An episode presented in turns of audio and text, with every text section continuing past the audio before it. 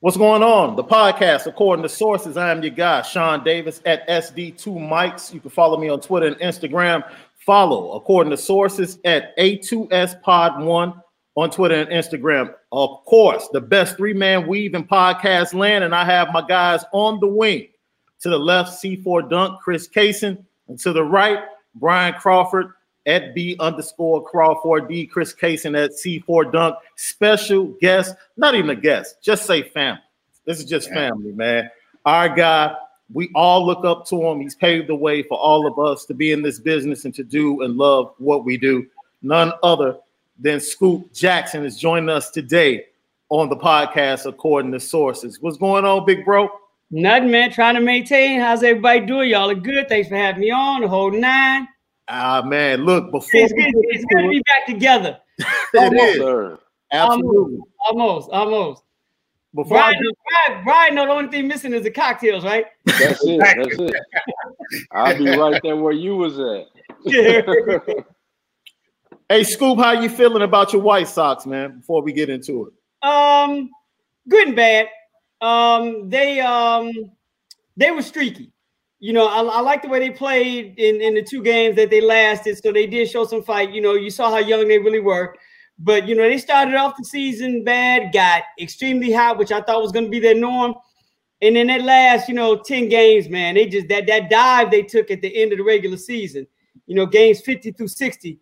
I'm like, okay, you know, what's you know, what are they? You know, because it was totally polar opposite of what they had done going up to there. I just thought they may have gotten a bad start to open up the season, but then the end of the season showed me that they have capabilities basically just being streaky. So um I just really going into the postseason like the with a wild card series. I like the fight that they showed and that you know they could stay in games and that the offense still had you know some significant it just you know it was promising. I like the fact that they made it. And I like the fact that the two games they were in, they fought. So I'm, I'm cool with what I saw. As always on the podcast, according to sources, we started out with our opening layups. So I'm gonna go ahead, look to the right, though. There's no look bounce pass the C4. What's on your mind? Uh, well, basically, I'm tired of the media picking on Kyrie. You know, we, we have to stop misinterpreting, you know, what this guy is saying. Uh, no, but uh, if I had an opening layup, um, I don't know. I really don't have one. You know, um, looking at the finals, you know, I'm just hoping Miami can find some way to like must out one game. I really don't want, you know, it's not really even an extended layoff until next season begins, but I just don't want it to be that easy, as easy as this look. All right, behind the back to BC. What's your opening layup, my brother? Man, I don't really have one either, other than you know, I'm just like I said on Twitter the other day, man. I'm praying for Doc Rivers, man. He got to go to Philly. Had to deal with Ben Simmons and Joel Embiid, you know, coming off of Kawhi and Paul George. So man, I'm just gonna pray for Doc. Hope everything works out, man. Hey, you got five years and a couple, couple million. Hey man, real talk. This might be Doc's last time at a big contract as a coach in the NBA. So five years is definitely uh, he should have some leverage and power with a five-year contract. Man, I hope so. I'm just glad he's he didn't, you know, he wasn't um, unemployed longer than like 72 hours. It seemed like so. He went Yeah. from LA to Philly, so you know he landed right back on his feet. So I'm good for him. But y'all know how I feel about Ben Simmons and Joel Embiid. So we'll see if we can turn it around, man. That's They definitely, they definitely about to have the blackest organization in the NBA with, with El- Elton Brand there, Doc there, Joel, Ben, you know, how they rolling down the line. So I'm surprised he took it though. I thought he was gonna take a, about a year off. I said, Yeah, Yeah. With the big free agency coming up next year and all these moving parts, I thought he was just going, I'm gonna chill and wait to see who land where and take whatever spot's gonna be open in. But you know, knowing Doc and knowing Elton, you know, they played that black card. Like seriously, like come on down and make this happen. yeah. and they just gave the Bulls Marc Eversley, so they lost one of their black guys to Chicago. Perfect. Yeah, no, they did. They did, but you know, I mean, we we, ain't, we can't got to be all black in the same situation all the time. You know, we can spread out a little bit. I, I just like the way they're building. And if they really, I don't think they're gonna be able to do it now. You know, with Doc going there, but if he finds a way to get like Dawn Staley on his staff, Mm. man, Mm. Yeah, you might see some problems. That that that next collective bargaining agreement may not be about the players if they do. One hundred percent. That's one hundred. Absolutely. Yo, let's get into the NBA Finals, man. For the first time, LeBron James has a 2-0 lead in the NBA Finals.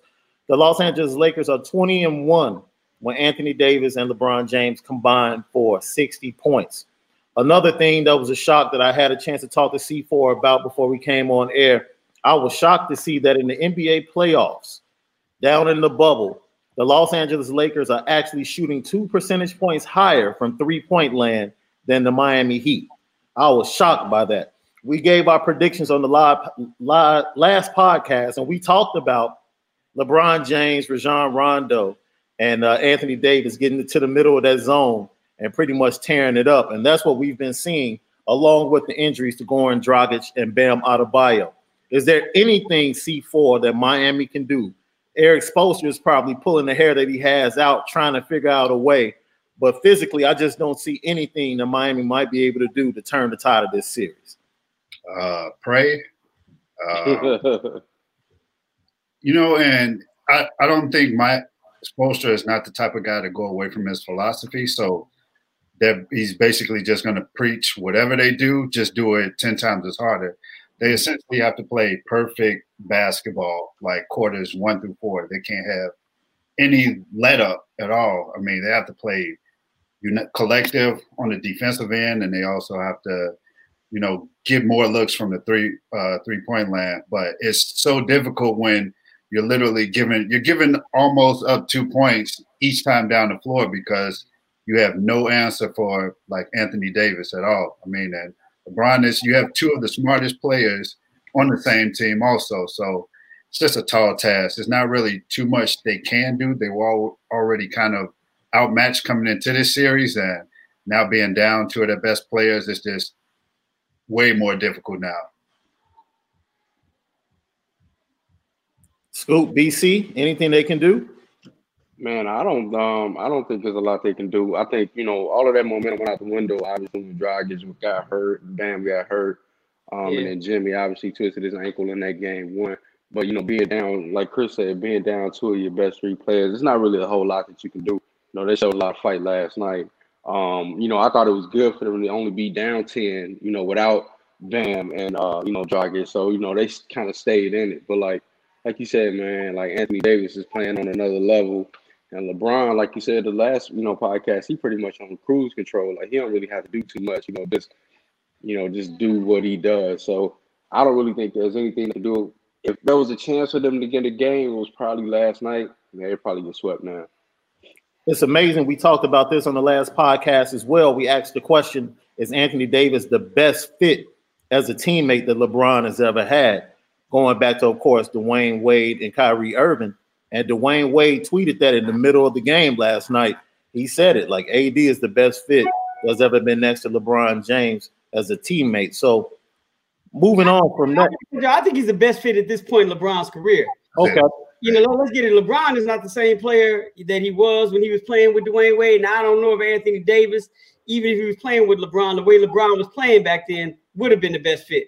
At this point in time, you know, with LeBron going through what he's been through at this age that he is, and the way he he he, he plays basketball from his mind first instead of his body 1st mm-hmm. AD is the perfect player for him right now. I, I, so you know, I hear what Dwyane Wade saying, but collectively, if you were giving him Anthony Davis back then in Miami, nah, I still think Dwyane Wade in my mind. You know, uh, and, and that's Dwyane Wade. We know during LeBron's whole time there, Dwyane wasn't 100 percent healthy. Right, right. If, if, if LeBron had gotten Dwyane 100 percent healthy throughout that ride, eh, we wouldn't even be. Anthony's nice, but we wouldn't be having this conversation at all. Yeah, that's true. And let me let me throw something else out there, really, to, to, to piggyback on the uh, thing about Miami having a chance. Uh, I think it's unfortunate, but if you look at the history, the recent history of the finals, there's always been some type of injury that has played a role. Always in the last at least five, six years, some major injury has played a role in who was crowned champion. Uh, but I believe this, and maybe it's because we're working on a story on this. Um, is it's not just Rondo, it's not just LeBron, it's not just AD. You know, the other player that Miami is fighting against that's on that Lakers squad is the one that's unseen, and that's Kobe Bryant. Mm. Kobe's entire presence, not just in the shoes and the uniform, it's the incentive that they're playing for to win something from him that Miami cannot match. So I don't care if Goran and Bam were healthy. That extra incentive that they're dealing with with Kobe's spirit, you know, of them talking about him all the time, of them having prayer circles with him included in it, of them wearing his uniform, of their every after every game, you know, one, two, three, mom, all that, all that stuff, that extra incentive, there's nothing Miami has to match that. Nothing. You know, and when you have a spirit that that's big, that no other team can lean on that. You know, we can all lean on Kobe was our guy and this and the other. We miss it. But that Lakers organization, that Lakers franchise, and this right now, with them being so close to winning the championship and having that rally cry within them saying, We're doing this for Kobe, there's nothing. I don't care who the hell, you know what I'm saying? Who the hell is playing for Miami? There's nothing that they can do to match that. That's that fourth player that's yeah. in that lineup that Miami has no answer for. Yeah, you're right. And uh, when you think about that, I guess what we're looking at even before the injuries, you know, Miami was looking at almost an insurmountable challenge trying yeah. to overcome the Lakers in this NBA Finals. Yeah. What, as BC, you talked about it. LeBron at this point in time, man, is just coasting. Like him putting up numbers is nothing. He feels mm-hmm. the stat sheet all the time. What we're seeing, what's different? Because Anthony Davis is coming to the NBA playoffs. He averaged 30 and 12 in the playoff games that he played previously before he played playoff games with the Lakers. When you say he's gone to the next level, all you guys, what is it? Is it his mindset? Is it just being able to play next to LeBron? Or do you just think the force he's playing with is a little bit different than he played with in the playoffs when he's with the Pelicans? I think it's all of it. You know, yeah. um, you know, like Scoop said, you know, obviously, you know, you got that Kobe thing. Like I was, you know, I've told this story before. Like when Anthony Davis was in high school, he was all about LeBron James. He didn't even like Kobe Bryant. Then, you know, he got a chance to play with him, you know, at the Olympics, and then obviously, you know, they kind of developed a relationship over the years. Then he ends up in LA, you know, and now he, you know, he all about Kobe wearing the shoes and everything else. Um, you know, I think I think AD just understands and realize like this is his moment you know, this is his time to finally say, you know what, you know, I'm a champion and I can be a pivotal part of a championship team. And you know, obviously, you, you know, you see in the finals MVP debate, um, you know, about that. And you know, I just I just think he's he understands the moment. He's seizing it and he's taking over. And you know, and, and I think this is what we're seeing right now is like the arrival of Anthony Davis. Like we've seen it, you know, kind of building up to this. But you know, now you're at the championship level, and he's pretty much unstoppable. So you know, I think it's a combination of all of that, and you know, I'm just glad, you know, just to be, you know, just to see another Chicago guy in that position, you know, and not just in a position to win the championship, but we're in a position to like make a big difference in that team winning the championship. I think it's also him playing for a purpose. Yep. You know, if you look at the fact of what he's been through, you know, he, he, the last time he's really played for anything significant or for a purpose was when he, when he was in Kentucky. Mm-hmm. You know, um, and, and, now we're seeing him getting to the stage where he's a veteran in the league. He understands the league.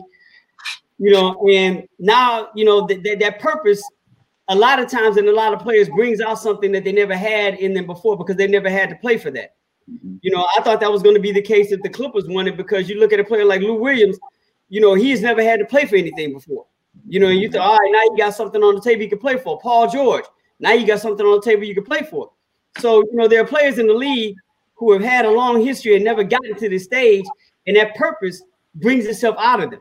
Now, in AD's case, not only is it the purpose, but this has to be the easiest the game has felt for him in his entire career because he's playing alongside LeBron and he has Rondo on the court with him.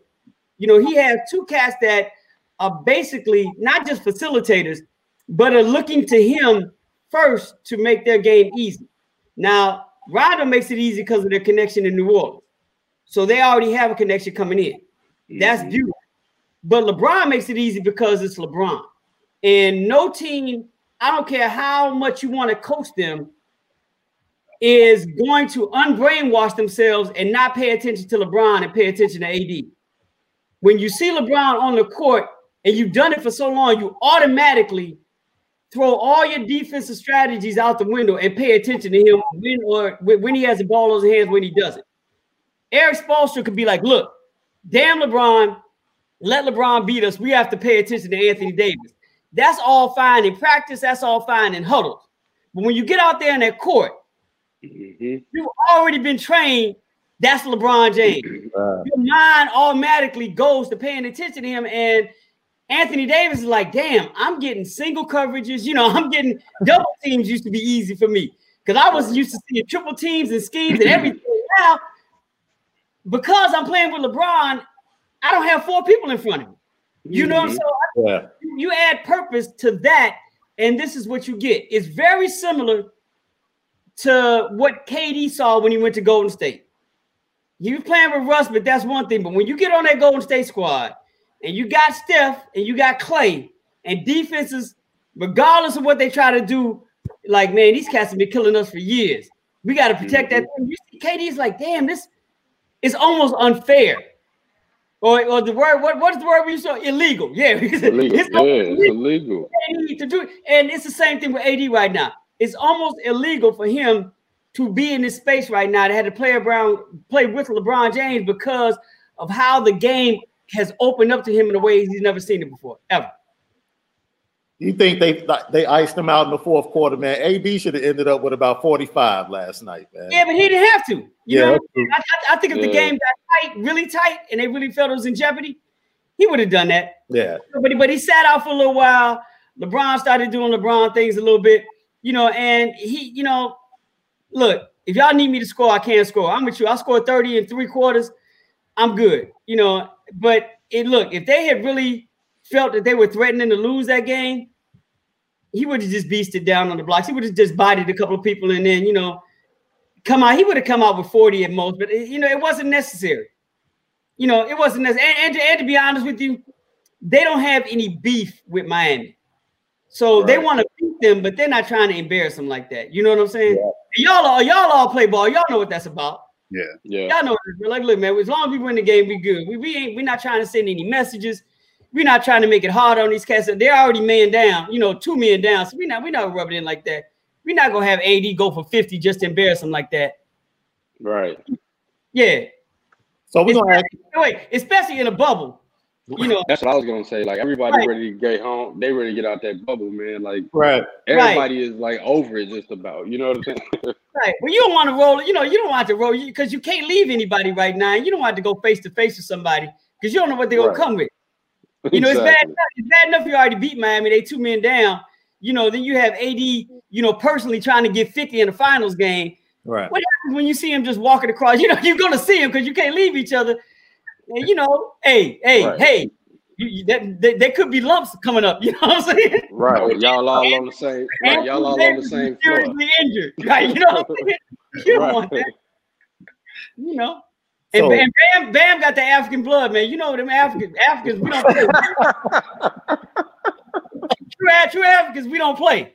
Right. We don't play that, man. We warriors. We warriors. So hey, all that's not. You want 50? All right, he go 50 to the head, son. Y'all know. Yep.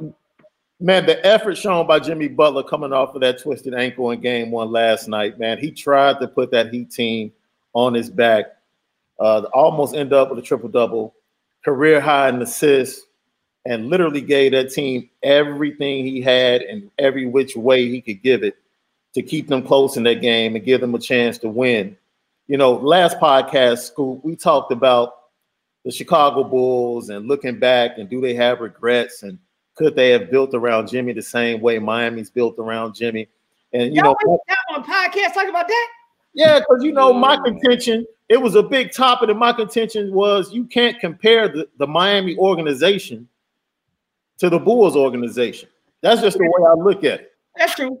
All right, okay. That's a I, I, am just like, I don't know why y'all waste your time talking about the Bulls anyway, any context. Man, let's go ahead and hop in. C4, you mentioned this briefly and hinted it. Uh, Kevin Durant, the ETT, ETC podcast, he launched it, and his first guest was his teammate Kyrie Irving. And this is what had social media all in an uproar yesterday. I don't see it as that as anything other than that. Like one three pick and roll, or it's an ISO for either one of us, or it's something great for our our team. I'm one thing I'm I've always been comfortable with is, you know, I felt like I was the best option on every team I played for, you know, down the stretch. This is the first time in my career where I could look down and be like, that make that shot too. Kyrie Irving, of course, people took what he said and, and thought he was trying to go at LeBron James. C4, you said people were taking it out of context. What did you read from the comments of Kyrie Irving? Uh, I just basically meant, I mean, when you think about shot makers, we still really don't think of LeBron as like a shot maker, especially when you get he, he's made shots at the end, but we don't necessarily feel he's the guy that like they're going to. You look you you look at you know the Western Conference Finals. Who did they go to at the end? Anthony Davis. I mean, LeBron probably would have been like the second option. Yeah, he play, but I mean, I, I I looked at it as that like, and Kyrie feels like he's the guy when they were teammates that the ball was going to him because his ability to create shots. Like LeBron is good at facilitating, getting guys, you know, shots at the end of the game. He's not necessarily the one who's wanted to take those shots. So I looked at it in terms of that standpoint. And we look at KD, he's another guy who's a shot maker. So I didn't look at it as any type of disrespect to LeBron. But of course, when you say it, like, I think what the exact quote was, like, on any team I've been at, that includes LeBron, that includes like a Jayson Tatum. So you can look at it in that way. But great, great views for the first uh, podcast. By the oh, way, now you got everybody that can sub quote that everything. So it did its job. I'm personally mad at it, but not for what Chris said. Because you know, if, if, we're really honest about it, Kyrie didn't say anything that LeBron probably didn't tell him. Yep. You know, LeBron probably like, man, it's on you. You know, every every for the for the time they spent together, LeBron yeah. probably stressed that to him. Like these in the game, it's on you. It's your game at the end. I'll take us there. You finish. You close. So th- there's no disrespect there, you know. Um, but that's where we live as media. But I'm mad at KD because he he lied to me. How you lie? The, the first podcast was supposed to be Russ Bengtson and I talking about Slam Magazine. Oh. oh. Russ and I was supposed. They told us you're the first guest. We wanted to have y'all on the podcast, talk about how important Slam Magazine was to the culture man, it, they were like, it's an honor for you all to come on and be our guest to launch this podcast. Russ and I like, cool, let's do it. Now them fools done bumped us for Kyrie Irving, and now they got good views, and I'm mad because the shit worked. it's actually a smart move. I'm like, damn. well, they probably get y'all on the second episode. Oh, it's this. It's, I mean, we are we recorded it. We probably oh, y'all recorded, recorded it. That with Kyrie. Okay. okay. And then they're like, you know what? We're gonna need some numbers. This ain't the smartest thing. Man, give us a give us a little tidbit of what you guys talked about. Um, we just talked about the history of the magazine, and uh, Kevin had made a comment that he felt the slam coming up was more important than ESPN and um, Sports Illustrated when it came to um, to basketball, to the culture of basketball and he just wanted to kind of like just give us our flowers and talk through, you know, the history of the magazine with Russ and I. So we kind of, you know, it was a, uh, you know, it was it was it was a nice two hour conversation, reminiscing, going through some stuff, telling stories, you know, that they probably didn't even know, you know, just talking about the magazine. It was it was it was, it was fun. It was fun, but you know, it's all good. But they told us the way they sold it to us, like, hey man, y'all our first guest. Y'all like, was gonna oh, be first. Huh? Right, right, right. Hey man, look. Hey, look, look, look, man. Let's be honest if, if if if you're a virgin in this game and it's your first time, I'm gonna choose Kyrie before I choose me and Russ all day. Right. right. If this is gonna be my first time, no, I'm going with that dude. that makes sense. all day. All so, day. Something else came up in that podcast, very interesting. Kyrie had another uh, comment when he talked about Steve Nash and uh, pretty much just said, "Look, man, we really don't need a head coach. We don't look at Steve Nash as a head coach. I could be the head coach. Uh, K- KD even mentioned that Jacque Vaughn could be the head coach, and uh, it came off as just very uh, arrogant to a lot of people, just dismissing the importance of head coaches in the NBA. We all know, and history has shown, if you have the best players, more than likely, ninety six percent of the time, you win the NBA championship. Unless but, you. Right. That's true. That's true. That's real. So your thoughts on that comment, BC? Like, do you think they really believe that, or they're just speaking as far as how they view the game right now? They're able to go out there and execute and lead a team without having this big, uh, I guess, Phil Jackson type as a head coach. Well, I mean, I think you know a lot of perception today about the NBA is that coaches really don't matter. You know what I'm saying? Like the players are so good, and if you can match them up the right way, you know the coach is kind of like an afterthought. I personally disagree with that. Um, you know, simply because you can have a bunch of talented guys, but if you don't, you know, if you, uh, you know, if you don't have the ability to mold all those, you know, personalities and keep everything in line, and then you know keep those guys behind them engaged for an entire season and you know come up with sets and come up with different strategies and stuff like that. Just just a lot more than just rolling the ball out and just you know telling guys to go play.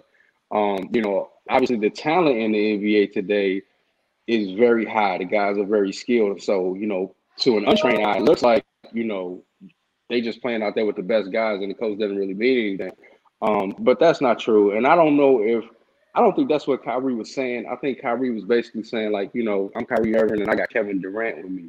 So, you know, you pair us up, you know, it doesn't really matter who's on the sidelines. Um, I think that's kind of what he was saying, and that's kind of what he was alluding to.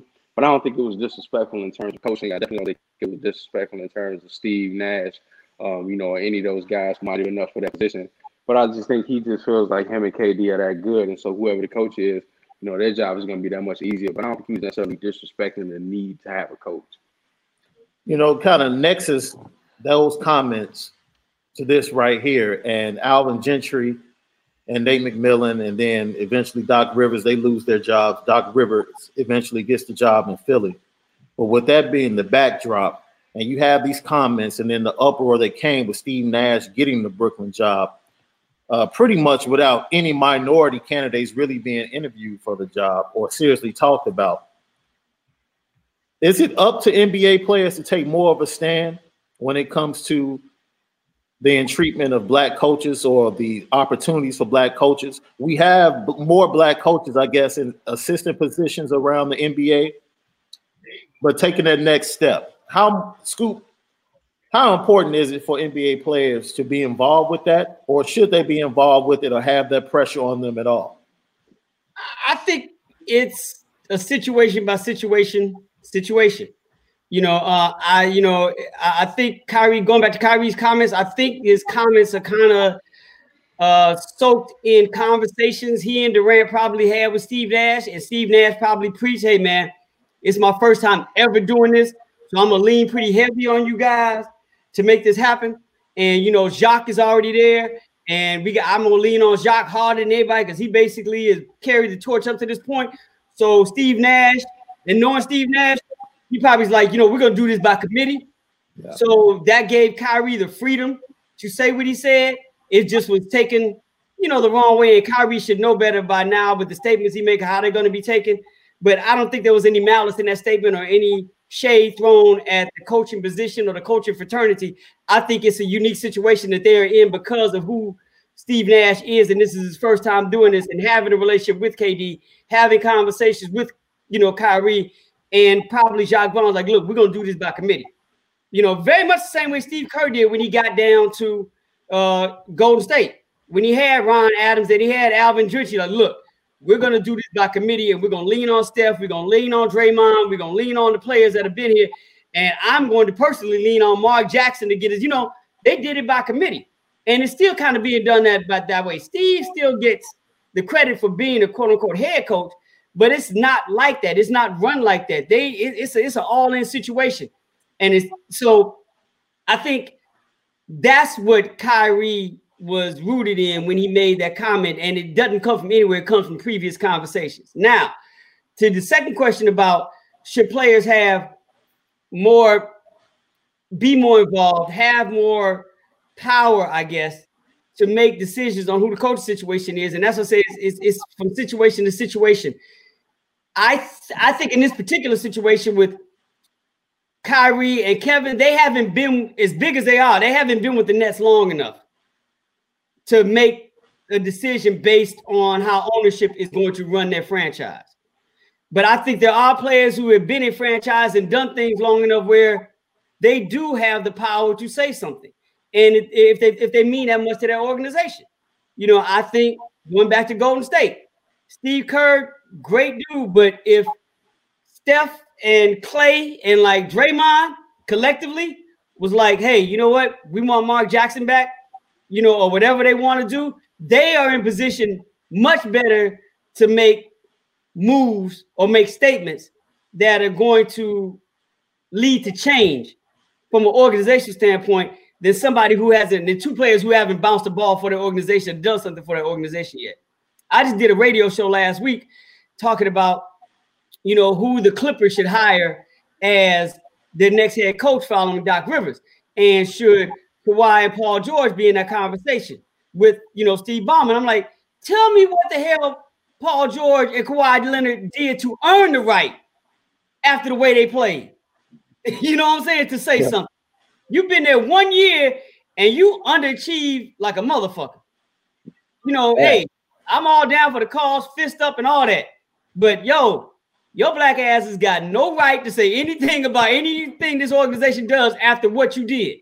Now, if you earn the right, now like even though he's only there one year, but if Kawhi wanted to talk about something that he stayed in Toronto, he'd have earned the right to do that because of he he, he single-handedly there and bought them a championship. So my point is that it goes from situation to situation. Michael Jordan had the right to say anything he wanted to about how the Bulls ran the organization because what he done, what he had done for them. You know, he didn't have the same rights in DC, even though he did have ownership there. You know what I'm saying? Patrick Ewing, when he was a Knick, all that time there, he got rights. Dominique Wilkins, when he was with, you know, Atlanta, he mm-hmm. earned the right. So if you look at the collective of who goes on and who's at what team and what they've done there, yes, there are certain black players that do have rights within the organization and franchise to stress who that organization should look to to hire for a coach. But it's very situational because not every black player has that right to start making those decisions. Like Kemba Walker cannot say anything in Boston right now. Right. But Jayson Tatum and Jaylen Brown probably have more ground to make that make that statement and have a say in that particular conversation. You know, so we have to take those things in mind when we're talking about organizational moves and black players dealing with issues of race and what the organization should do. And also, you need to know what that player's contract is at the time when they start taking stands. Mm-hmm. That's another thing. Players are still bound by contracts. You know, so if you know, if you're about to enter into free agency and, and you on shaky ground anyway, like, hey, no dude. No matter what you say. Right. It no matter what you say, because you, mm-hmm. you have to take that in consideration too. You can't, you know, you can't take no Stokely Carmichael stances and your ass is on your way out the door. You know, right. you about to be on the trading block. So I think it goes from situation to situation. All right, the podcast according to sources, as always, Sean Davis at SD2 Mics, Chris Cason at C4 Dunk, Brian Crawford at B underscore Crawford D. Special guest, Scoop Jackson. You talked about Slam Magazine and you talked about how important it is to the culture and to basketball and to the young players that exist, young stars that exist in the NBA today. So that leads us to our next topic when we talk about the evolution of the GOAT conversation. It's very prevalent right mm-hmm. now because of where LeBron James is and trying to solidify his resume, win a fourth championship, is he the GOAT over Michael Jordan? Can he ever catch Michael Jordan? In your time and all the stories that you've written, can you peg when the GOAT conversation really came into existence? Because I can remember when I grew up, Michael Jordan was everything to me, and my father would beat me over the head with Elgin Baylor all the time. It's like, man, Elgin Baylor used to put up those type of stats all the time. You need to read about El- Elgin Baylor. So it seemed to be regional or it seemed to be preferential, but now it seems to be more solidified. I, I guess universal was Michael Jordan the first universal recognized GOAT when it comes to the NBA? Not um, being the OG in the conversation, it didn't transition like that. I'm surprised your father like just skipped over Julius Erving. he, was fan, so I passed Dr. J because it was it was it was Elgin Baylor, then it was Julius Erving, and then, you know, from there, it was the Magic and Bird conversation. And I think what's happened is that, you know, leading up to Michael Jordan, there was always transition. The conversation started, but it was a conversation. Mm. And then it was given time for everybody to prove them wrong. Elgin Baylor held it down for a long time. Doc came in, did his thing in the ABA, and that was amazing. But like, yeah, let's see what he does in the NBA. And after a period of time, you know, those Elgin Baylor cats, same way with Wilt Chamberlain. It was Wilt Chamberlain forever, forever, and it was hard for the older cats. I was young at the time, but it was hard for those older cats to give Kareem Abdul-Jabbar that torch when he was Lew Alcindor. It was really tough. But after like five or six years, you know, right. everybody bows down. Same thing with uh ooh. hello, y'all still there? Yeah, we're here. All right. Um, same thing with uh what you call it with uh, uh um like I said with Elgin Baylor. It was, you know, just Doc came in, and once he got to the NBA, everybody started bowing down after that. Um, and from there, this is where it got difficult. Is Magic and Bird came in together, yep. and they got a good head start because they brought their college experience into the game. And, you know, it's like, all right, well, now it's two. And it was not just about what they did on the court, it was what they were able to do and Doc wasn't able to do. You know, they kind of both went through Doc to get to where they were. You know, Bird in the Eastern Conference getting him in Magic, hell, you know, came in the league taking, you know, uh, chips away from Doc. So they did that. And when Michael came in, it wasn't just a Doc conversation, it was a Doc slash Larry Bird slash Magic Johnson.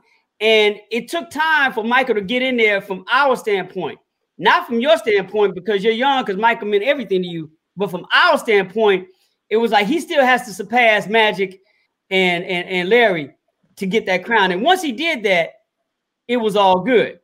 What seems to happen now is that the conversation starts without really doing anything to see if that person passed that individual.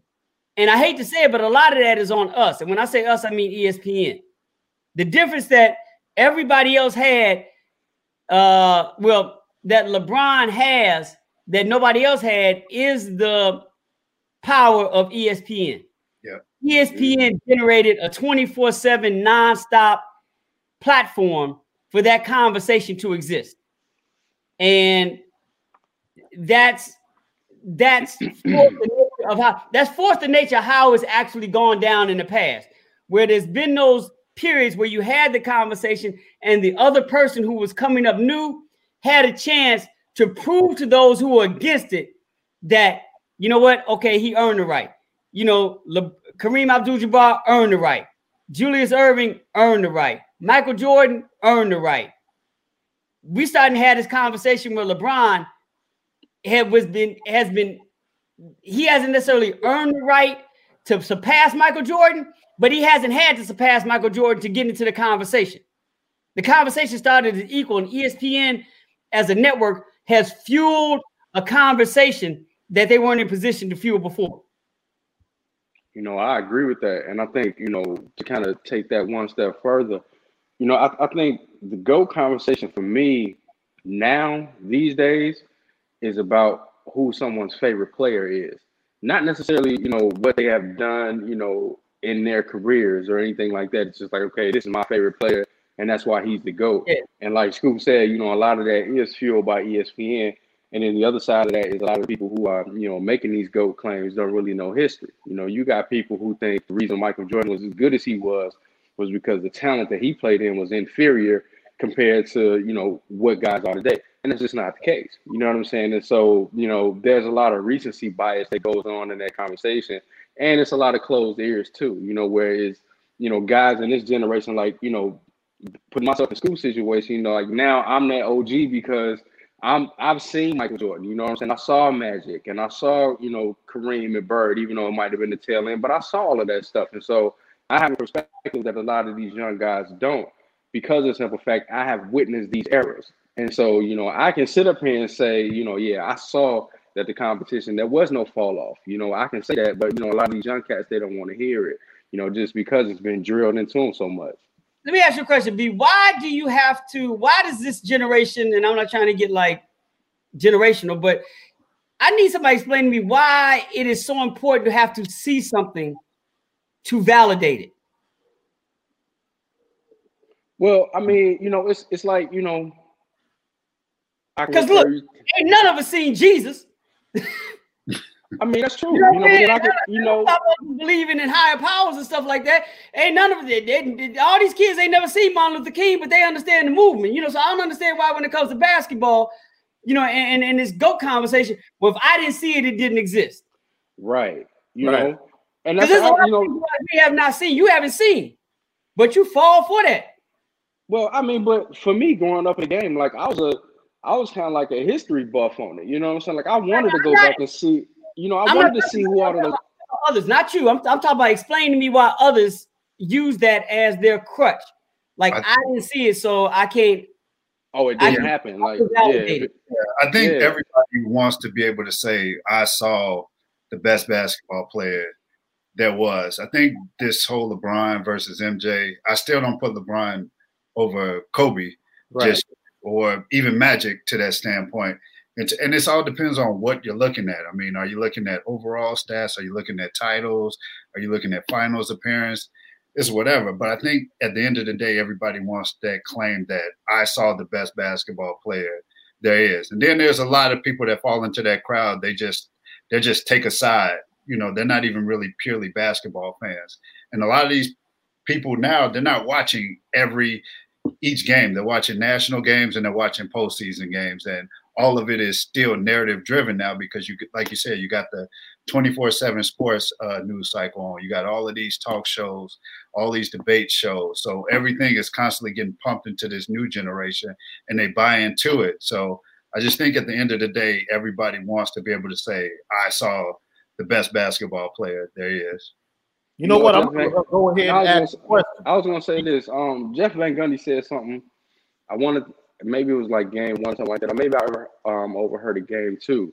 But he was talking about you know LeBron and the Michael Jordan conversation, and Jeff Van Gundy was like, you know, at the end of the day, LeBron James might walk away as the player who had the best career out of everybody who was in this GOAT conversation. But that doesn't necessarily make him the best player. Best player, yeah. And, and when I heard that, I was like, you know what? That really kind of put me at peace with the whole thing because that kind of like broke it down. Like, you know what? I understand that. I can actually concede that.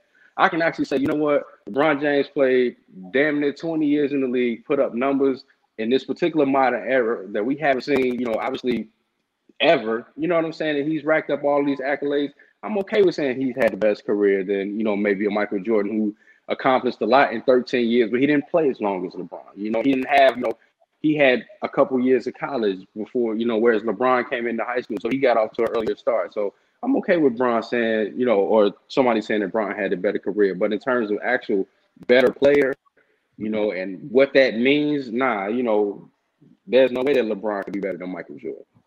You know, what I'm, you know what I'm, I'm, I'm sorry, Sean. You know what I'm, said, I've always left it at this, man, and usually this ends the conversation. If LeBron and Mike in a room together, that's when the com that's when the go conversation is gonna be decided. And if you really believe that LeBron James can prove to Michael Jordan in them two in the room just alone, if you believe LeBron James can walk out of that room convincing Mike that he's better than him, then that's yeah. But we yeah. all know it's not gonna happen. It's that's not, not gonna happen. It's not gonna happen. And, and, and that that's it. It's because it's a conversation between two people. And if those two people who are the subjects of this conversation have a conversation, that's it. We our point means nothing. Mm-hmm. It's between them two, but we all know who's going to come out on top of that conversation.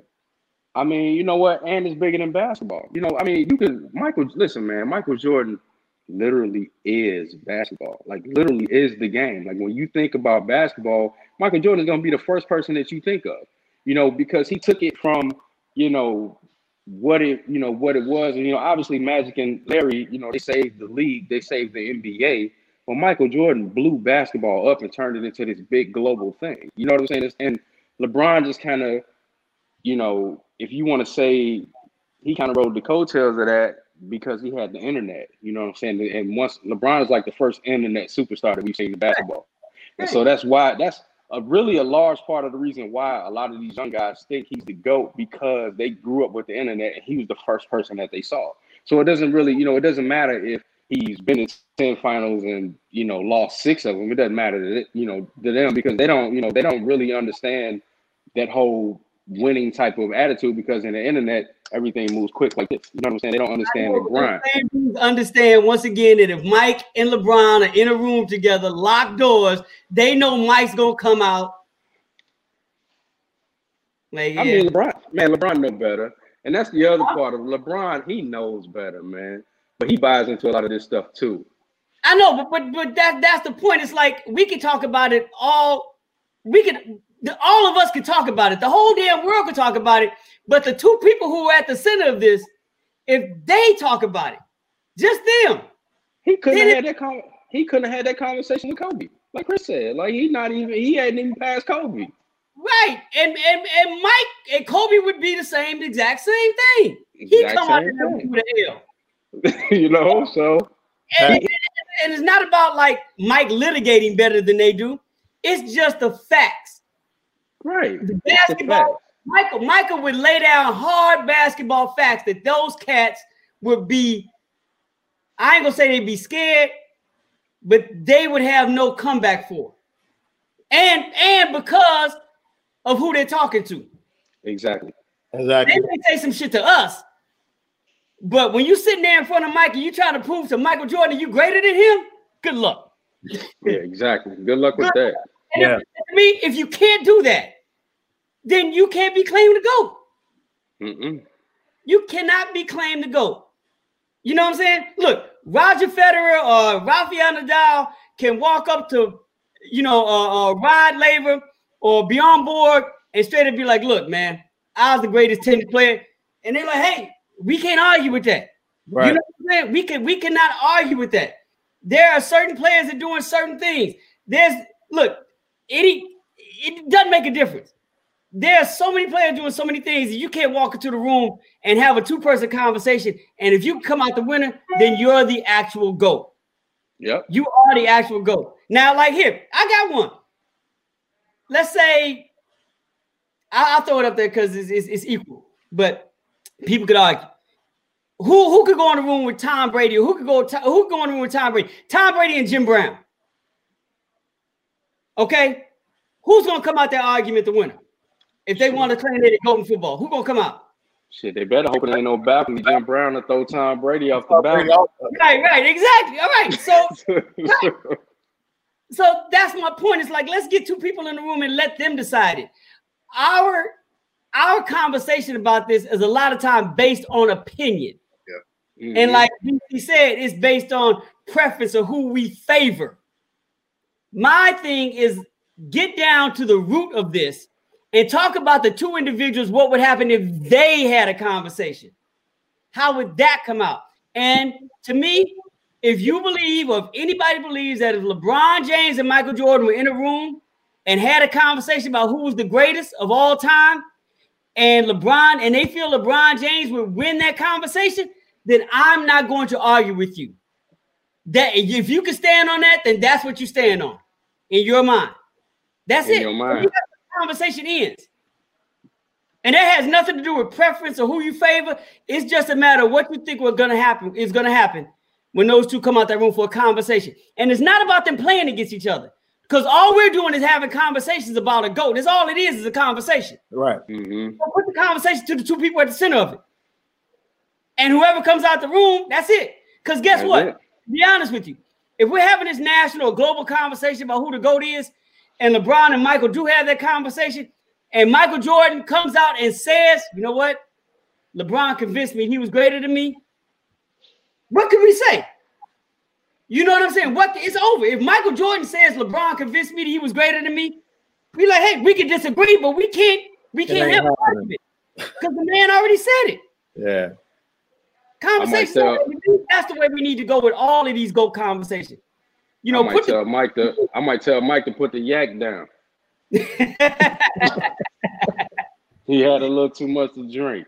Look, man, you, you, know how look, you know how Mike goes. Mike, Mike is so that's why I put it. Mike is so particular about holding on to his stature that I love the fact when he was talking about the dunk contest and jumping from the free throw line. He said, "You know what made mine greater than Dr. J jumping from the free throw line? Dribble the ball. Yes, Dribble the ball. Yeah. right. Like nobody's calling traveling in the dunk contest, but Mike is so hard on sticking true to what makes him great. He broke it down to the dribble. So I'm like, if you break it down to a dribble in a conversation about the greatest dunk, you know what I'm saying? Mm-hmm. What the hell are you gonna do when LeBron James talk about a whole career in front of your face? Man, he gonna eat him alive. Right. He will eat him alive.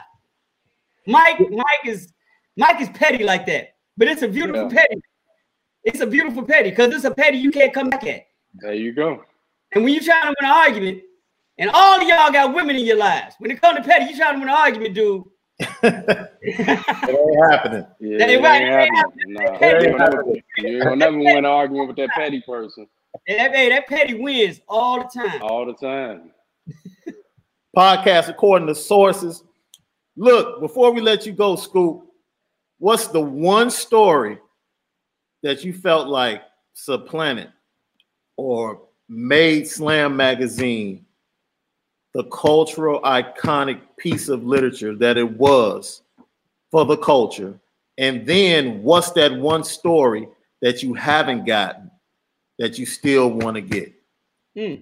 Um, the story I think that supplanted us in the magazine was a story that Tony Gervino wrote in issue four.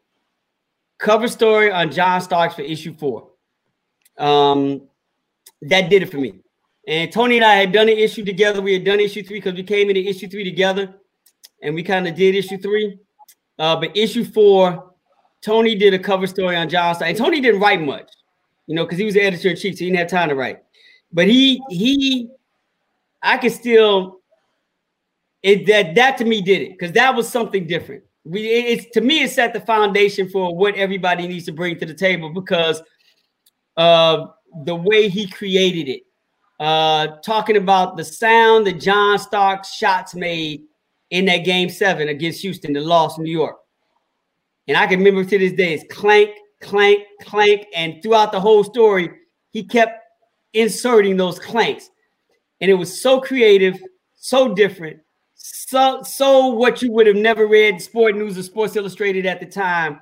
You as all these other publications, you wouldn't have read that anywhere. And that to me set the stage for um, you know, everything we did going forward in slam. And it set the stage for readership too, because like um when it came time to do a Reggie Miller story, and they refused to do Reggie Miller, and I had to force them to Reggie Miller because they're Knick fans up there and they hate Reggie Miller. You know, and I did the Reggie Miller story. All I'm thinking about is, all right, Tony did his John Stark story, and that set the standard. You know, so about the clanking, I'm going to start off this story comparing Reggie Miller's shooting to dropping bombs. You know what I'm saying? And so mm-hmm. that forced me to start writing in a way and doing stories and taking angles and narratives, you know, that that that kind of built up over time that established slam. But what started it to me was Tony's story in issue number four on John Starks. That was just that, that was the dopest. Um, and the story that um I haven't done and I probably never do, it probably goes back to a conversation BC and I had earlier this week. Um, is the real story about Allen Iverson's life. Mhm. Um, we had a back and forth about underdogs, and you know, Mhm. I, you know, I've I'm privy enough to really, really, really know, you know, how Allen came up and how his life was, and understanding that there's no way, there's no way we should be talking about this kid ever at all. You know, I said back in the day, I said if anybody knew Allen Iverson's true story, Oprah would have had him on the Angel Network immediately. You know, um, but he's very protective about his past. Uh, he has a lot of dignity, a lot of pride. But uh, if his true story ever came out, um, I, I would, I would, you know, I get it's never to come out, uh, but that would be one I would love to tell. But it's tied with another story, and I don't want Chris and Brian to laugh because they they they're gonna they're gonna shake their head because they they want to tell this story too. And um, the guy told me if he ever told the story, he's gonna give it to me. I was gonna write the book, and that's the story of World Wide Wes. yep. Yep. Yep. Yeah. Um, Wes Wes Wes is Wes, Wes is the, never gonna be told. Right. Exactly. So to Sean's question, the story that you know, um, to, that's a tie with Allen Iverson's story. To get you know Wes's story told, um, yeah, I've had two people tell me that if, if they ever write a book, they're gonna have me do it. Bishop Don Juan was one, World Wide Wes was the other. Now, I don't know, I don't know what that says about my life. But, uh look, man, Wes's story is it, and every it's, it's kind of like Allen Iverson's in the way that there's stories inside of those stories that nobody will ever know, that nobody will ever believe. That I've been privy enough to be around Wes to experience. And um, it's a fascinating story that I'll never be able to write that ties itself with the Allen Iverson story that I'll never, ever, ever be able to write. Well, hey, let me let me answer that question about the story that um for me that made Slam the cultural icon. Was it the Ricky Davis story that you did with all the periods? Yeah, yeah, yeah. Every everybody. Listen, yeah, okay, go ahead. Finish talking. That story, that that story right there is is a is a is a piece of journalism that you will never see again. You'll never see that. You know, because you'll you first of all, how does anybody come up to even think that? You know what I'm saying? And then I heard, you know, I heard stories. It was hell, you know, behind the scenes when you turn that in, and they had hell just editing it because they didn't know what to do with it. You know what I'm saying? Like they look at it like, what is this? But it yeah. ran, and it was like, and, and it became like this cultural, like we talked about this school. Like it just that that story took a life of its own. Like it became like this underground, like cult favorite of like Scoop Jackson, like that made like everybody want to write because they read that shit like, yo, how, like who comes up with this stuff? You know what I'm saying? So for me, that story right there, the fact that he wrote it and that it got printed and that it took me like 30 times to read it, you know what I'm saying? Like to actually get it. Yeah. Me, yeah. To me, like that was that was dope. That's what set Slam apart to me. Yeah, yeah, and I done the story. I mean, Tony has had to deal with a couple of those like that, and you know that goes to trust. You know, you hear it in basketball all the time where coaches trust players and do this, that, and the other. You know, here's a situation where I had an editor and a publisher. You know, and this is one of those things like you're lucky, you know, you take advantage of being, you know, in the room where it happens. You know, especially if you're the only, you know, if, if you're that raisin in a bowl of milk, if you're the only brother in the room, you know, um, that people do trust you. You know, they trusted me that this was going to work, but they had trust before because the Ricky Davis piece wasn't there were stories before that that led up to that. That Reggie Miller piece was one of them. The one that really started that whole thing from a creative standpoint was one I did on Latrell Sprewell, where I basically wrote it in Wu Tang lyrics because I found mm-hmm. out he was a Wu Tang fan. And this is off of Enter the 36 Chamber. This is early Wu Tang. This isn't no later on. And even in New York, they're like, what the hell is this? And I'm dropping like lines that I know Ghostface would spit lines that I know Raekwon would spit. And that's one of the stories I actually wrote. I didn't write it for people to read. I wrote it for Latrell. I'm like, he'll mm. get this. I strictly wrote it for Latrell to get. And Tony's like, what the hell is this? And I'm like, trust me. Just trust me. You know what I'm saying? Just trust me. And it's another one of those things that over a period of time in the underground, someone like, oh man, this is dope because people were reading the Wu Tang and they connected to that story because of the way it was stylized as if I was like a 10th MC mm-hmm. in the Wu-Tang Clan. You know, and folks got that. So by the time it got to the Ricky Davis story, even with all some of the pushback, it was like, oh yeah, this is scoop shit again. And he's done stuff like this before and it's worked, so we trust him. If I had come out the bat doing that, it never would have done that. But there were mm-hmm. things leading up to that that they knew I was doing what was in the best interest of the magazine, the best interest of the readers, the best interest of the culture you know. But that's just me trying to, you know, push the boundaries, you know, trying to give you all, you know, not only you all something different to read every time out, but also challenging myself to see what, you know, what the fuck I got inside of me that I can come out with. Mm-hmm. You know, and, and that, that's a lot of, you know, reading of other people's work, like reading Gary Smith and being like, damn, I'm never gonna get to this level, but I can try. You know, reading mm-hmm. Tom Bernard, who I, you know, I, you know, Tom is in his creative mind. You know, like, damn, all right, how can I flip this and get close to doing this? You know, reading other, reading Nelson George's, the reading folks stuff, and like, all right, how can I, you know, reach this level? And you all know me, listening to Stevie and Prince and Rakim and Kool G Rap, you know, and, and and watching The Wire and looking at the way mm-hmm. you know David Simon wrote shit and like, damn, how can I get there? You know, how can I turn that into this? You know, so it it it, comes from like I said, trying to do what's in the best interest, but also trying to give y'all something different. You know, and me trying to push myself to you know be better than I was the next time out. You know, be different than I was the next time out. And um, yeah, a lot of people go to that Ricky Davis story.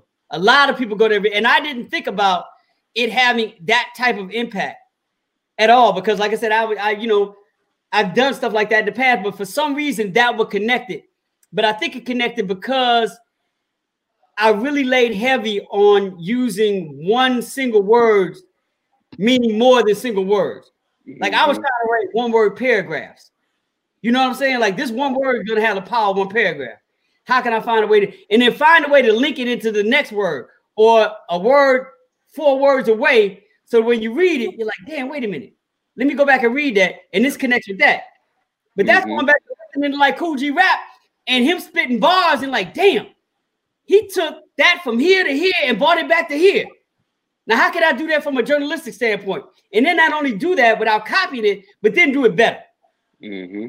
yeah, it, it, it all stems from, you know, it all stems from places. And when, when you're trying to reach the levels that you see other people of greatness do, and you know you never reach it, you got to at least swing, man. You got to at least try. Hey, man, from Outkast to borrow a title from one of their songs, The Art of Storytelling. Yeah. What do you feel like storytelling when it comes to the culture, the NBA, and basketball in general? Are you happy with where it exists and where it is and where it's right now? today? Yeah. In in sections, I am. Yeah, I, I think I think the narrative of long form storytelling has um kind of gone by the wayside for a bit. I think it still exists, but it's not, you know, the thing anymore. Uh, you know, the the, the business is leaning towards a forced understanding under my belief that people's attention span isn't that long and they don't want to spend that much time engaging. But you know, uh, people are still doing long form writing, books are still selling. You know, there's no way you could tell me that people aren't into long form writing. And you know, Game of Thrones is flying off the shelves, and you know, mm-hmm. you know, uh, Lords of the Rings. You know, you have Stephen King books, all these other long form, 800 page, you know, documents. You know, are still flying off the shelves, and people are still doing things. And and, and you know, blogs are being written, 5,000 word blogs are getting like millions of clicks. So there's still an interest for long form writing. We're just in a stage where the larger businesses is trying to restructure the narrative. Um, and I think great long form storytelling still happens in sections. I think you're coming into a space where a lot of the celebrated writers and journalists are, have not been forced to or given the opportunity to really dive into long form writings to build their careers off of so you're finding a lot of young, talented writers not being able to create long form storytelling in a way that they possibly could because it's not in demand right now. Um, and some of the long form storytellers that we had in the past have kind of retired for the most part. You know, mm-hmm. Rick Reilly's, the like I said, the Nelson Georges before, you know, uh, uh, you know, the, the Gary Smiths, you know, um, you know, the you know, all the cast that came into the day and they were, you know, doing and pinning you know, stories. Um, they just, you know, they aren't around anymore. They they were they were dealing with a different level of print. So I, th- I think you have to go and you have to do a little more searching. It's like finding good music now, or what you consider good music. You know, where you're dealing with not just music that's been programmed, but where you see in producers and creatives layering sound, the way sound used to be layered, and you get a richness in the music. That's not just one beat that runs consistent, even though it's a dope ass beat. You know, it's one beat that runs consistent, and then there may be one chord or bar change in that, and then it goes back to that. if you're going to find music where it's just layered, you know, where you see different sounds coming in on top of one another, and it's a building of stuff, and you get the richness of it. That stuff still exists. Mm-hmm. You know, but you have to now search harder to find it. It's the same thing with basketball writing and narrative and, and this form of long form and it's, you know long form uh, storytelling as far as um as we go as far as journalism is, is concerned. It's it's out there, but it's harder. You have to do a little more work to try to find it right now. And there's nothing wrong with that. You know, there, there, there are great writers um, that are taking great strides to tell great narratives, you know, e- even in short form. You know, um, my only concern is that that there seems to be a sense of disposability with that because of the frequency in which things come out. Um, I'm I'm in my mind am experiencing the second wave of a generation that is looking at their work as being quote, quote unquote disposable because they can cover for it very quickly. Mm-hmm. You know, and there's no there's a lot of spaces where there's no monetary investment behind that that makes you feel you're going to lose something if this doesn't come out right. So, you know, the fact that you have a lot of cats that are building their own blogs and building their own websites and they're not having to put their own financial equity behind it and they're not going to lose anything if they write some shit that's bullshit, that's allowing them to write bullshit. Mm-hmm. Get away with it. As opposed to like, look, you know, we're starting this magazine or we're starting a digital magazine. I took fifteen hundred or five thousand dollars of my own money and I had to build this from there. And now I'm going to be particular about every word I write because now there's a there, there's a monetary value to the words that I write now. I can't waste words anymore. You know, now it's like, look, man, I write a blog. It didn't cost me anything to post this. So I'm gonna say what the fuck I want to say, say it, and if it's bullshit, hey, I cover it up the next day and not lose anything behind that. You know what I'm saying? My career or my brand is not gonna suffer behind that. So we're moving to the second generation of that, but I, I don't want to think that because that seems to be what's above the fold line right now in journalism, that that's the entire narrative of journalism when it comes to sports and basketball as as it exists. Um, you know, I, I think there's some still there's still some stuff out there, and and there's also part of me that feels the way that that BC does about the numbers game and how you know numbers have become so prevalent in the storytelling now. You know, when it comes to you know, dealing with basketball specifically. Um, but that's, you know, I take that for what it is. You know, that's that's that that's that's colonization at its best. And that's something that's always been here and it's nothing new. It's just in a different form. BCC4, you guys are great writers in your own right, man. You you agree with Scoop was talking about with the state of long storm, uh, long form storytelling when it comes to the culture in the NBA? Well, yeah, I mean, I mean go, go, ahead. ahead no, go ahead.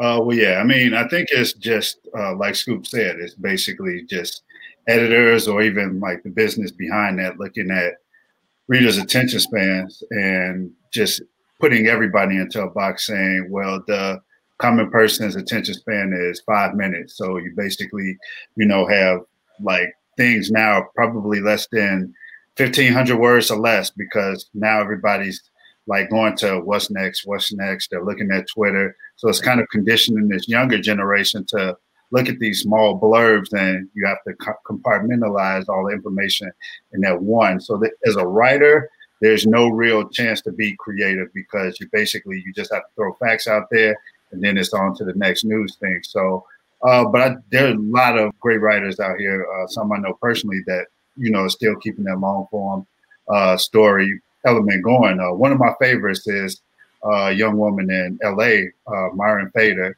from Bleacher Report.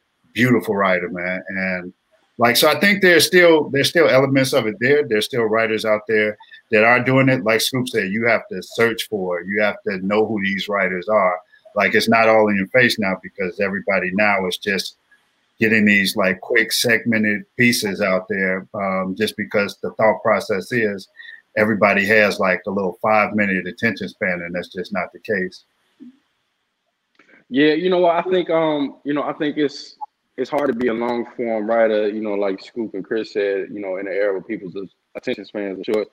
Um, it's also hard to do that, you know, in an era where people don't really read.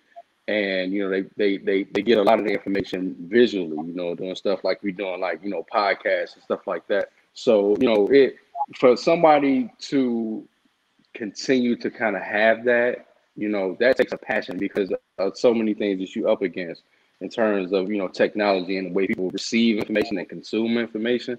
You know, there are some still, like you said, there are some still great writers out there, but you just got to find it. You know, long from long form is never gonna die. You know, there's always gonna be people who like those stories. There's always gonna be people who read books. Um, you know, we just have to get more of this younger generation to do that in terms of being able, you know, in, as, as opposed to just getting information from the microwave like as fast as they can get it, basically. All right, Scoop, before we get out of here, we usually each and every podcast we do what we call flavor in your ear. All right. And we uh we talk about what we've been listening to over the last week. So since you are the special guest this week, what's been the flavor in the ear of one Robert Scoop Jackson? I've I've been in I've been deep into uh, writing and editing mode for the last month, but um I'm for the last I've been always into and, and BC and uh, uh, uh, Chris know this. Um, I've always been deep into DJs, so I'm always listening to trying to find you know DJs and listen to sets and this that and the other. Uh, I since I've been in edit mode this week working on this project, I have been listening to Little Louie Vega. I can't call him Little anymore. I've been I, have been finding and listening to Louie Vega mixes like all week long in the middle of this project I've been working on. But uh, for the most part, going back for the last like couple of years, I've really, really been immersing myself into, um, you know, uh, casting in the Afro and Tribal House. You know, so you know, DJ Angel B, uh, DJ Robbie Z, uh, uh, oh, man, I can, you know, there's a bunch of like cats, you know, just spinning dope, dope, dope, super dope, you know, uh, tribal and Afro house that has been like been my go-to for you know yeah just it's, it's just you know it's just been my go-to. I've been i've been doing that for the most part. Doing that for the most part. And there's a well i could tell you somebody new. She just dropped because my son put me up on her. And i'm i don't want to say because i'm gonna say her name wrong. Her name is Rina. She's a asian pop singer but she almost has a voice similar to Christina Aguilera. Her last name begins with a W, and I cannot say it, and I don't want to pronounce it wrong. But her first name is Rina, R I N A. She just dropped her first album. She's been around for about five or six years, dropping singles. And I think she's had an EP, but her album just dropped. And she's kind of a pop rock based artist, but her album is is dope. And if you're into, and I'm a big fan of pop music when it's done right. You know what I'm saying? Like yeah. music when it's done correctly can be amazing. Amazing. You know, you know, if Michael Jackson didn't prove anything, Janet Jackson, Madonna, you know, you go to the Hall and Oates, you know, you go to good pop music, you're like, damn, it just hits.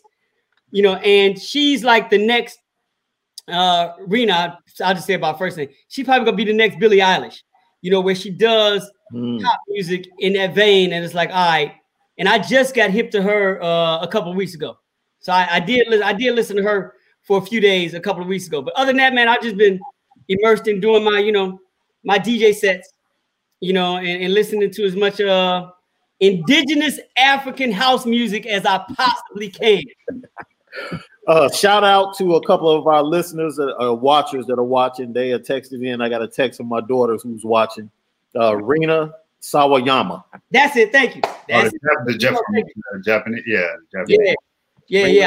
I, I would have jacked up her. I just know I haven't listened to her long enough to really get it right because you know I'm just really new to her. But she's she's dope. And when you hear her sing, you're like, oh, she got some soul in her. She does. I don't know where it comes from. And a lot of times the music doesn't fit her voice, but it works. She's um, I that was one of the things I was telling my son. I just want somebody like Pharrell to get his hands on her. Mm. and give her some, and not not that Pharrell does really soul music, and she couldn't deal with like, you know, like a Curtis Mayfield track. That'd be too much. She's not Joss Stone, but give her something with a black music aesthetic that's rooted in black culture. She, it would be done. You're like, okay, you know, she got it. So yeah. Yeah. Oh, and shout out to other travel your local Joy. Y'all know Alan, Alan King, and Terry Hunt and those cats. You know, come on. Man, DC, well, what's in your well, you know, my my musical taste ain't as eclectic as Scoops, but I have been listening to indigenous music too. I have been listening to indigenous pop rap made by Westside Gunn, who made the Sunshine. You know, I've been listening to the Conway the Machine, so that's all I've been on. Okay. All right. No Benny the Butcher? Benny ain't dropped none yet. I heard I heard Benny on everything that he did, you know, all his features and everything. I'm waiting on Okay, Benny all to right, all drop. right, all right. But Benny, you know, Benny, for me, for me, it goes Conway, Benny, and Westside. That's it for me. Benny, Benny, Benny's my dude. So I, uh, you know, Yeah, my son like Benny too. That's how Huh? I got up on Griselda. I got up on Griselda through Benny because I tried to listen to Conway and I didn't like it at first. okay. Then I got on to Benny and then I circled back and then I was like, oh no, all of this is dope. So yeah, I'm on that. But with that new West Side, the new West Side is dope. Okay. All right. Hey, Bang, what did you and Bang call West Side Gunner? Like the best uh, hip hop love making music. Yeah, that's what he said. That's what Bang said. But you know, I think you know, man. Like I, like I was telling y'all, man. I, I think I think Griselda basically they got their own golden era going right now. Like they bringing you back to that, you know, to that feel of that music that you know when hip hop was big that we all used to enjoy. And so that's what I can appreciate because it ain't nobody else out there rapping like them. You know, rapping like doing the type of music that they doing. And so Right. to me, that's why I like it because they kind of like they in their own lane. Like it's an old lane, but it's a new lane. You know what I'm saying? Because a lot of people are still just kind of getting up on them. I still when I hear people talking about Conway and Benny, I'm like, man, y'all kind of late. I've been listening to them boys for like four years. But you know, I appreciate the fact people is getting up and they going back and listening to some of that old stuff. C4? Uh, I've been on grandma, so like I said, the last things I've been listening to is uh like the I feel like the old guy now, the best of Anita Baker and um like Marvin Gaye, Marvin Gaye, I want you. You know, that's been on like rotation the last uh week, week and a half for me. Oh, and I did listen to. Uh, I went back and listened to the um the Aretha gospel album that she recorded live in the church. Man, that, Is it great? People don't Yeah, realize man. hip cold. Yeah, man, that is, dude. That's that's one of the cool. That's one of the greatest musical experiences ever. ever, man. That hey, man, that that that damn near made me cry, man, because it was like Yeah. you could just you could feel it. And it's actually there's a there's a documentary that I found and I saw like Oh, yeah, that, they- you know They just basically released. like yeah, you like they Yeah, just show like they the entire that thing being recorded. Had it. Do you do you know the story behind that? Uh uh They had they had the film and recorded it at James Cleveland's church in LA. They did the whole thing. They literally documented it, filmed it, and recorded. it. Somehow, the film, the sequencing of the film got lost.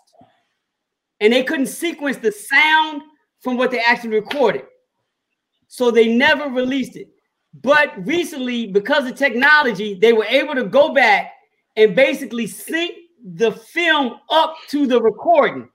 And that's how they were able to release the film. And they did it, they were doing it before she passed away, but they Mm. finalized it afterwards. So it was kind of like the last dance. It's been sitting there. But because of this, they, they couldn't sync them together. So Man, they that never is an ex- that's an experience, bro. Like that really is an experience. That was dope. That was super dope. Yeah. Hey, I don't want to be funny, but speaking about goat conversations, that's this is exactly what I'm talking about. Who and you mentioned Anita Baker, who I love to death, and Gladys Knight. I've always said if Aretha Franklin never was alive, we talk about Gladys Knight the way we talk mm-hmm. about Aretha Franklin. Facts. There's not one singer, maybe, maybe Luther, maybe, or Luciano Pavarotti, but not even like Barbra Streisand who could sing her ass. You know, there's not one singer who could walk into a room and tell Aretha Franklin they're greater than her. No, Not nobody. one. Mm-mm. Without Mm-mm. getting For me, punched in look, I had I had a conversation with some people I work with, you know, and it was like it ended up being like Anita Baker versus Aretha Franklin. I don't know how, but Right. you know, a lot of people thought, you know, that Anita Baker was the better singer. I'm like, y'all tripping. Like, Oh. can't she can't even hold a candle to Aretha Franklin. Like, it's not even close. Not Not even close. And that's my point is that when you put somebody, when you put those two in the room, who's gonna come out? That's the greatest. It's the exact That's same thing. Anita, Anita's, Anita's, everybody know Anita's, I mean, uh, Aretha's the GOAT. You know, and, Aretha and would have Aretha would have kicked Nita out that room. Like, don't waste my time. exactly. Don't even waste my time. Like, look, unless you bring Mahalia Jackson up in here to talk to me, then you need Right, this exactly. right there. Go sit down. Yep. Right. And she, like I said, Luther maybe can look in the door. He can peep in. Peep He in. can say, hey, hey, re, hey, hey, big sis, you okay? Can I, can I, you know, he may be Right. You know, I'm just checking on you. Right. I'm just saying, that is all he can say. So I uh I had two things I checked out this week because they celebrated anniversaries and shout out to uh some dude Pod Bang posted it all week. I checked out that uh Black Star was Mm. celebrating. The I most saw that go up. I had to roll back through the Black Star and check that out, and then I rolled back through uh the Aquemini. Oh, okay, okay. Well. Yeah. Those are the two albums, and then yesterday, uh, one of the new releases I checked out. I wanted to see what Bryson Tiller was going to do with this anniversary album, and uh, I, I was pleasantly surprised. I wasn't expecting much, but I was pleasantly surprised. Uh, Wow. Terrence, I got Terrence Tomlin said maybe Whitney would go in the room with Aretha. You know what? I was thinking of Whitney because I think Whitney, and, and this is this is what Aretha would say, and this is where I've always stood on this. Whitney probably has the greatest voice. Mhm. Like her voice is is pure than anything vocally we've probably ever heard. I don't think she is the greatest singer though. Mhm. Her voice and what she was able to do with it is what gets her in that conversation. Like it's very similar to like, like I said, Barbra Streisand, whose voice is amazing. If you're looking for the technical sound of what a voice is supposed to sound like, and what somebody could do as far as range and octave and all that, amazing. But there's so many more elements to singing besides just the sound of your voice. Mhm. You know what I'm saying? And the thing that would stop Whitney is that okay, what are you making us feel with your voice? Like Marvin Gaye is not the greatest singer of all time. He didn't have the greatest voice. You know what I'm saying? So I'm saying, I felt it. but he is the greatest singer of all time because of what he is his voice combined with what he made you feel Yeah, yeah. Luther Vandross has a greater voice than Marvin Gaye, but that doesn't necessarily make him a better singer or greater singer than Marvin Gaye. Because while Luther made you hear him, he didn't make you feel. And when you're looking at the composite of what somebody does, when we're talking about a singer, not a vocalist, a singer.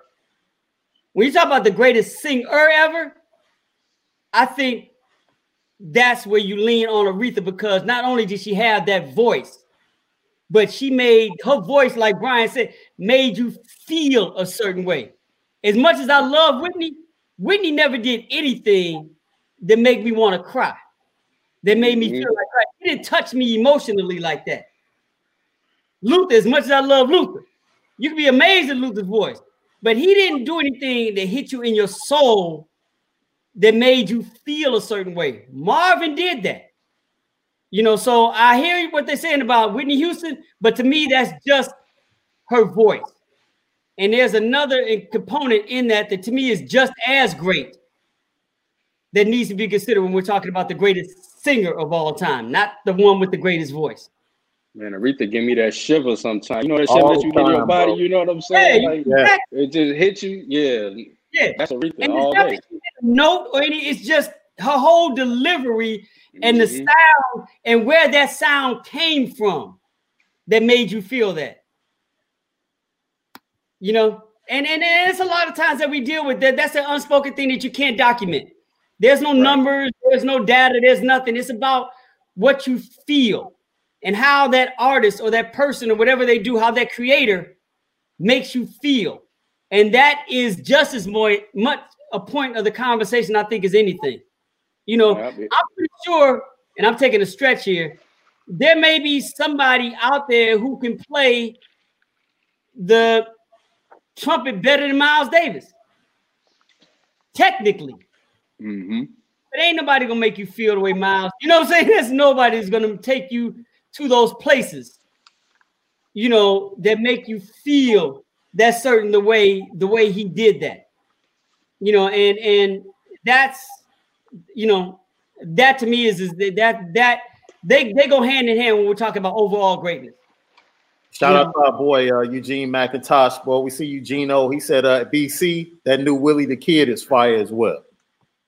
See, I appreciate Gino, man, because Gino be putting me up on some stuff, and he don't he don't have no misses. I'm just I'm just hoping he. Oh, I also been listening to that Flee Lord too. So Gino, I hope you've been checking them out too. Hey, Scoop, you talked about uh, House, and we're from Chicago. Who's walking in that room arguing best house DJ? Mm. Um, walking in the room for that. It's, it's, it's, it's going to be tough because of all things that in consideration. Um, Frankie's stature elevates him to the top of the conversation, but Frankie's technically not from here. You know, Frankie's from New York. So right. to have that, you know, if you talk about Chicago house, or you talk about just house in general, because those are two different conversations, really. But to me, we're the foundation of it. So it starts and ends here. Okay. Covers like that. But it's going to be tough to not include Frankie in that conversation because of the technicality. I, you but, know what? I didn't even I didn't even realize New York had a house music scene until like way later. Way right. later. I had no idea. Yeah, yeah, yeah, yeah, No, no, no. It was way later. You know, and that's that that's that's credit to Larry Levan and uh Frankie Knuckles for basically building. Yeah, Larry Levan, Frankie Knuckles, and, and, and, and Timothy Regisford. You know, they were the ones who really, really gave New York a house foundation because they were playing, you know, what then was considered disco, but black disco is basically house music. So house that's music. you know, mm-hmm. right. So um, but to answer your question, Sean, I think it, it just DJ, not producer, right? Just DJ, right? DJ. It has to start with Ron Hardy.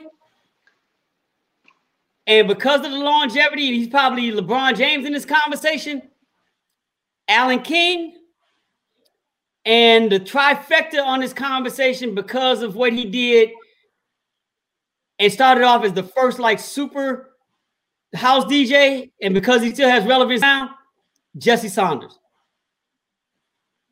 As far as house music goes in Chicago, the conversation about who's the greatest would have to start off with those three.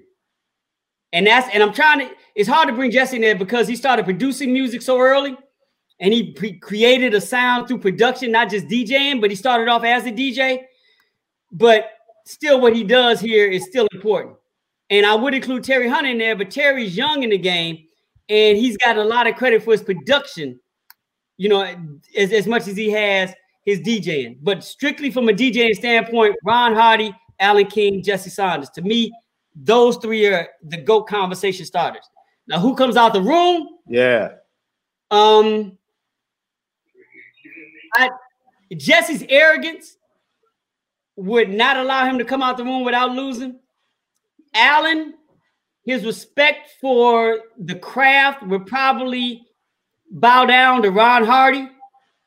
And I don't know, I didn't know Ron personally like that, but from what I've heard about Ron and people talk about Ron as a nice and humble individual he was, he was very, very secure in his role of establishing house music in Chicago. And um, he he probably he probably forced Jesse to be like, leave.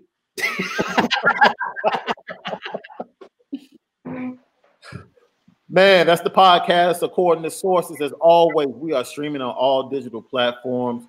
You can go find A2S Network and you should be able to download all of our previous episodes. You can also find us at PaytonSportNet.com for Payton Sports Network. And as always, can I shout out one thing? One thing real quick. I'm sorry. I didn't. I didn't. I didn't because I know this dude would take it personally. you know, because he has a beautiful pettiness himself. But Wayne Williams would probably be in the room too. I had to give I had to give Wayne his credit. Okay. I had to give Wayne his credit. It, it can't be just a thing. Wayne Wayne would force himself in the room. Shout out to DJ Wayne Williams, man. Yeah, shout out to DJ. Shout out to Wayne Williams. And, and I know he's coming to me before. So I know I don't want to say anything in public and not include him in that conversation. if, if he comes at me again, we're gonna have a problem. the podcast, according to sources, uh, ESPN Zone, Undefeated.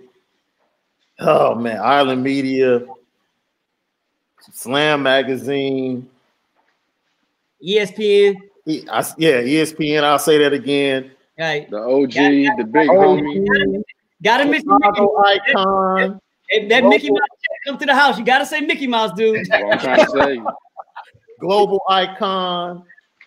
Man, the list just goes on and on. I don't, man, the fact that all you guys are writers, I'm just gonna tell you now, I don't have enough words to be able to give you the flowers, the proper flowers that you deserve, bro. I appreciate it, man. Thank you. I, I'm just letting you know that how you impacted my life and Jared Payton Studios just from a five minute conversation. And yeah, what you to and what you opened my eyes to, and what my career could be even back in 2011. Man, you have no idea the levels that you pushed me to. just having a relationship with these two guys and knowing what you mean to them as well.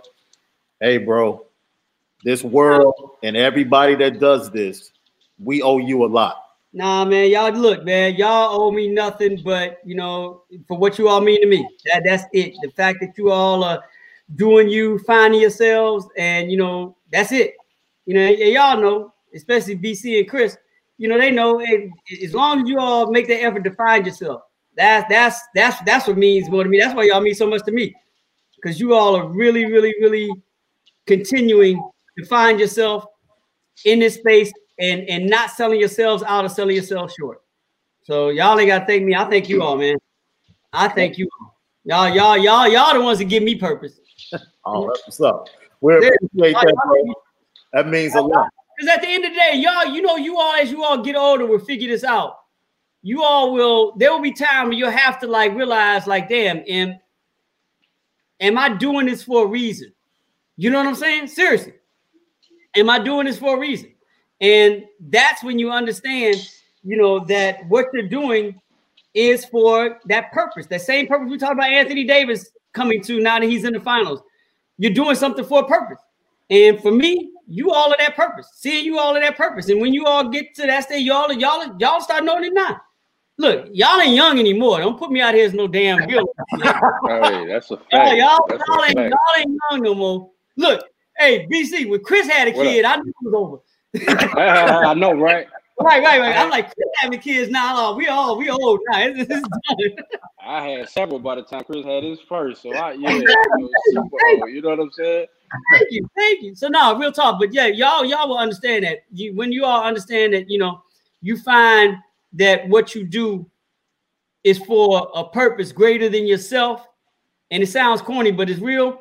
When you start realizing that, that's when you realize how important others are to you. You know, the people who give you flowers, the people that tell you what you mean to them, you realize that that's straight up reciprocal.